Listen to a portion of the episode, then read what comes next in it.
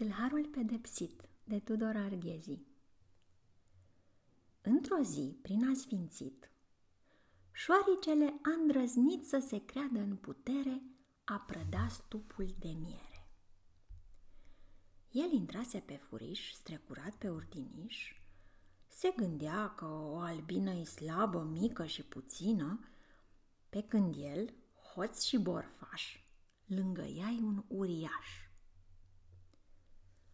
nu știuse că nerodul va da ochii cu norodul și își pusese în cap minciuna că dă în stup de câte una. Roiul, de cum l-a zărit că a intrat, l-a copleșit. Socoteală să-i mai ceară? Nu, l-a îmbrăcat cu ceară, de la bot până la coadă, tăbărâte mii grămadă și l-au strâns cu meșteșug încuiat ca într-un coșciug.